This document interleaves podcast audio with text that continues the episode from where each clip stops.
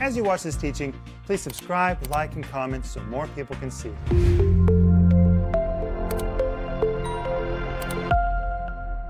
Welcome to Home Group. This is Friday night. And tonight we're going to wrap up our teaching called The Love Test. Have you already downloaded the study guide? It's yours for free. Just go to renner.org right now. You can download it. The whole study guide. It is filled with all the Greek words, the points, the principles, the translations from the New Testament Greek about walking in the high level love of God, which is the agape love of God. And this is our gift to you, and we want you to have it. And tonight is the last night that we're offering it on our program. And it comes with a whole series called The Love Test. You can get audio or video. You need to eat it and eat it, devour it, devour it till you really get it down deep inside you. And it also comes with a little book. You know, sometimes people like little books. And can I tell you the truth? Writing a little book is the hardest thing for me to do. Denise, is that the truth? Oh, 100%. It's, it's a sign and a wonder. I mean, I'll sit down, I'll say, Denise, I'm going to write a small book. She immediately starts laughing because I don't know how to write small books. Even if I think I'm going to write 100 pages, it ends up being 250 pages. It just pours out of me. That's all I know how to say. Anyway, this is a small one. Look at the size of it. But every single page is just filled with teaching about the agape love of God and how to walk in the love of God. Please order this, please. And remember that when you become a partner with our ministry, a partner is anyone who financially, regularly supports our ministry to help us take the teaching of the Bible around the world. And when we call people partners, we really mean they are partners. And partner, I want to say thank you. Thank you for helping us. We can't do it without you, but together we can really do something significant. We can impact a lot of lives, and we are. But if you're not a partner, the moment you become one, we're going to send you my book called Life in the Combat Zone. You know why we send you this book? Because it's dedicated to partners. And we're going to send you Denise's book called The Gift of Forgiveness, which is very appropriate for what we've been talking about in home group this week. Let's grab our Bibles. Are you guys ready? Ready. Mm-hmm. And I want us to go back to 1 Corinthians chapter 13, and we're going to read verse 1 again. And in verse 1, Paul is speaking this beautiful verse that people use in weddings all the time. And as I said earlier, if they had any idea what it really meant, they would never use it in a wedding. But it says, Though I speak with the tongues of men and of angels and have not love, I become as sounding brass or a tinkling cymbal. We saw sounding brass is the word which depicted the musical instruments played by pagans, metal instruments that had 10 added to it. So when you banged it, it really had an echo, it was hollow. But those pagans banged and banged and banged and banged and banged. It was part of their religion. They never stopped banging it. 24 hours a day. You could not escape the sound of this sounding brass. It was so aggravating, so annoying. People would just scream, Please stop that, stop that, stop that. I remember when I was in college, I had a neighbor who lived in the adjoining apartment. They played the radio so loud. Sometimes I would just bang on the wall trying to get them to turn the radio down. Could not escape it. Well, that's what this sounding brass describes something annoying, aggravating. Ugh, you just want to scream, stop it, stop it now. And a tinkling cymbal it's such a funny translation because there was nothing tinkling about it at all. It describes the clashing, the nonstop clashing of cymbals used by the Jews before they went into war, and it was intended to arouse them to fight. There's nothing beautiful about this at all. That's why, if people really knew what it meant, it would not be used in weddings. Mm-hmm. But it's very poetic in the King James. But here's the RIV. Even if I converse fluently in the languages of men and angels, but do not possess love, then it's all nothing more than empty, hollow sounds. People like this who claim to be super spiritual but lack love sound a lot like the nonstop banging and clanging of pagan brass instruments in your city that you wish would stop. Those who go around pretending to be deeply spiritual, but who are sorely deficient in love, are so annoying. That when you feel trapped in the vicinity near them, you'll begin to look for any way to escape from being trapped with them. And even if they say all the right things, their lack of love makes them as grating on your nerves as the clanging brass instruments that make you want to scream, Stop it and stop it now.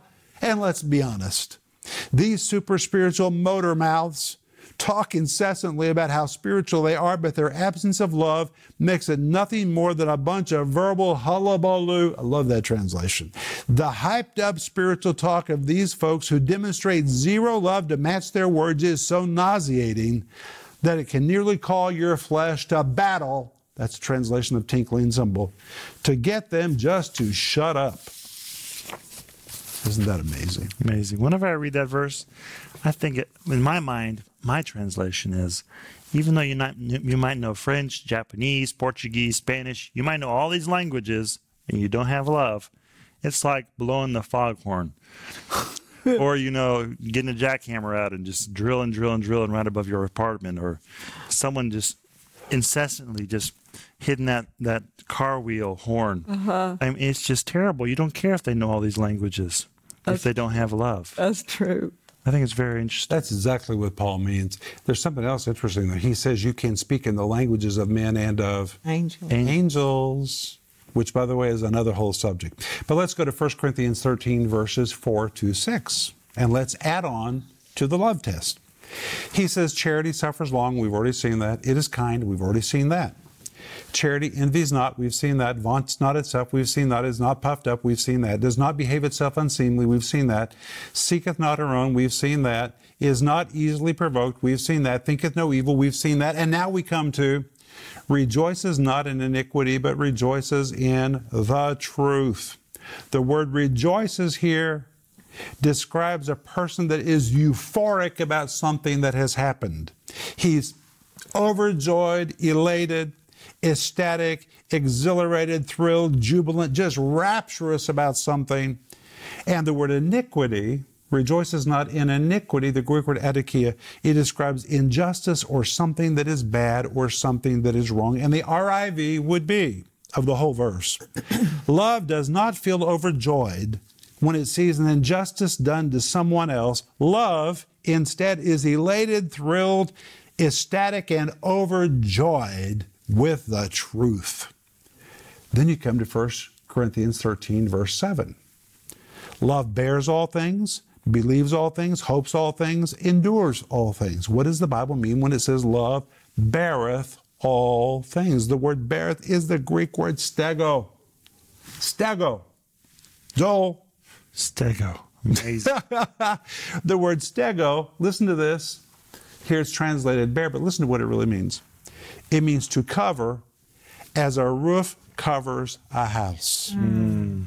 That's Stego. A better translation would be love covers.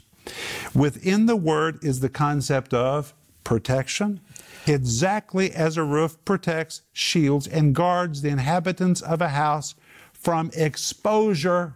Mm. It describes shielding or guarding others from exposure to guard the inhabitants of a house from the outside bad influences of weather. The roof is designed to shield people from storms, hurricanes, tornadoes, rain, hail, snow, wind, blistering hot temperatures, and so on. Such protection is vital for survival and prevents people from freezing to death or burning as a result of continual exposure to inclement weather. So here's what it means 1 Corinthians 13, verse 7. Love protects, mm-hmm. shields, guards, covers, conceals, and safeguard people from exposure. What does a lack of love do? A lack of love exposes your sin. A lack of love exposes, it talks about you, it doesn't protect you. It's really ugly. And you know what? I have experienced a lot of love of God from other people. And the love of God is a shield. The love of God is a protection. Mm-hmm. It protects you from exposure to inclement activities.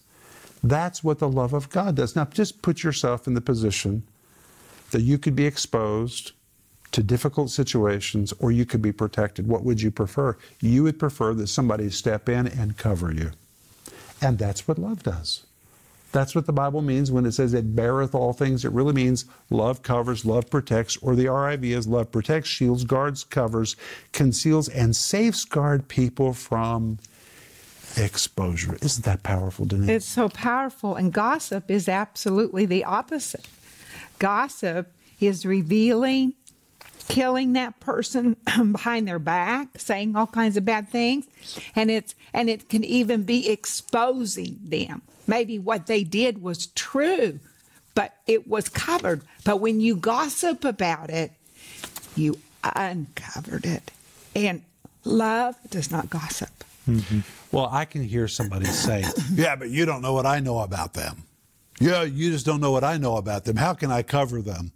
Well, that leads us to the next statement Love believeth all things.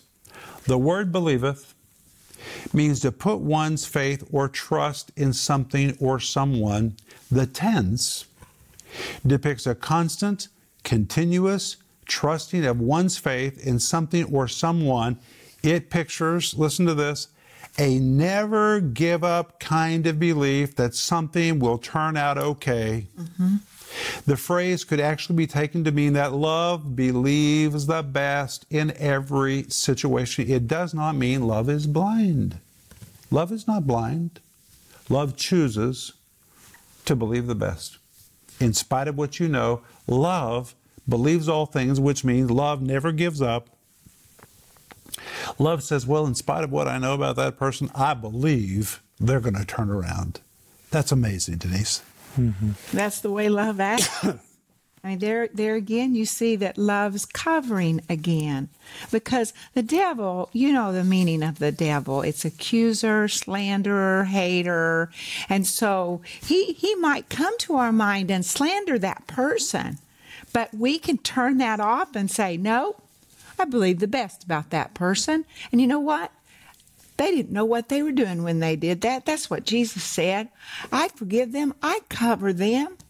I mean, we have a lot of power. Joel. You know, Mom, sometimes people say, well, they need to get what they deserve. Oh, They need to get what's coming to them. Mm-hmm. I was talking to someone like that not long ago, and I thought, you know, God, God will know when to give them what they deserve, and it's not our job to do that. And if we trust God, then He'll just do it at the right time, at the right moment, and we don't have to worry about it. well, can I say something? Sure. Well, along with what you just said, Joel, because Stephen, eh, in, in Acts chapter 7, when they were stoning him, he said, Father, do not charge them with this sin. That was love. That was love covering all those people. And the future Apostle Paul was in that group. Mm. And they covering them and protecting them and forgiving them. It- it's so powerful. You know, something that I think has really saved me is that through the years, when somebody has done something bad to us, and we've had things done bad to us, sometimes we've done bad to ourselves, but when somebody has done something foul against us over the years, God has given me the ability to think like this they're not in their right mind. If they were thinking right, they would have never done that. That's a child of God. The Holy Spirit lives in that person. They obviously are not thinking correctly. So they are a victim themselves, or they would have never done what they just did. And you know what? It's protected me. Mm-hmm. It's really protected me to believe the best. And when you believe the best about somebody, you're really free of judgment. You're free of offense. It sets you free. It sets you free. Believe the best. In fact, when it says believeth all things, the RIV says, love strains forward with all of its might to believe the very best in every situation. And I've translated strains because sometimes you got to really put effort into believing the best. But it goes on in verse 7 and says, Love hopes all things. Hopes, the Greek word elpidzo, pictures one who places his hope in something and then keeps his hope there. It carries the idea of an unwavering trust and expectation of good things. Hmm. The RIV says love always expects and anticipates the best in others and the best for others. Do you like that? Very. Mm. Then it says, love endures all things. That's 1 Corinthians 13, verse 7. The word endures, hold on, the Greek word hupomene. It means to remain in your spot, to keep a position, to resolve to maintain the territory that you've gained, to defiantly stick it out regardless of the pressures mounted against it. It pictures staying power, hanging their power. It depicts the attitude that holds on, holds out, outlasts, perseveres, hangs in there, never giving up, refusing to surrender to obstacles, and turning down every opportunity to quit. One that is under a heavy load, but regardless refuse to bend, break, or surrender, which means this part of 1 Corinthians 13 7 in the RIV would be translated. Listen to this love never quits, never surrenders, and never gives up. Now, that, when I look at that, it makes me want to really deal with my heart. Because if I'm tempted to quit, this verse says love never quits, never surrenders, and never gives up. And by the way, this is not a counseling session we're having. I'm just exegeting from the Greek New Testament. The Holy Spirit will deal with you about what you need to do with all of this. Joel? One thing I'm thinking about is, you know, we, we need to love the person. Not all deeds are lovable, but people are lovable. That's good, Joel. And we need to hate sin but love people. That's another way people say it. Mm. And Mom, I've heard you say that very many times. And it's the truth. You need to love people. People are lovable. Sometimes I, I hear someone say, I love you. And I think, how can you love that person? But the truth is, you can love people. God loves people. He gave his only begotten Son for people. He didn't give, he gave it to save people out of sin. And I think that's very encouraging. Mm. Oh, it is. And, you know, he gave it for the whole world. So if if if we're struggling with somebody, that's somebody that Jesus gave his life for. Mm-hmm. And and it just puts it in per- perspective that this isn't that important. Jesus died for that person. I forgive that person. I refuse to quit. I I I refuse to give up. I refuse to believe the worst. I believe the best. And you know, I say, well, that's just stupid. You need to just give up and see what see what's really going on. Well, not according to God. You know, love is not blind and love is not stupid, No, but it love makes choices. It makes chooses. choices. But that leads us to the next statement. In 1 Corinthians 13 8, love never fails. Mm-hmm. Never means never, ever. I love that. Never, ever. Fails is a translation of a, it's a form of the Greek word pipto, which means to fall, to collapse, something that disappoints. It really means love never, ever, Ever. disappoints. Ever. It never, ever, Ever. fails. Real love will never let you down. Now, guys, I'm going to read to you the RIV of all of these verses. Are you ready? Mm-hmm. Okay. We're wrapping it up tonight, so I have to read to you the full RIV of 1 Corinthians 13, verses 4 through 8. It's a little bit bigger than what you read in the King James Version, but it's so full. Listen to this. Mm-hmm. What color? Love patiently and passionately bears with others for as long as patience is needed and does not easily give up or bow out. Love doesn't demand others to be like itself. Rather, it's so focused on the needs of others that it bends over backwards to become what it needs to be for others. Love is not ambitious, self centered, or so consumed with itself that it never thinks of the needs or desires of others.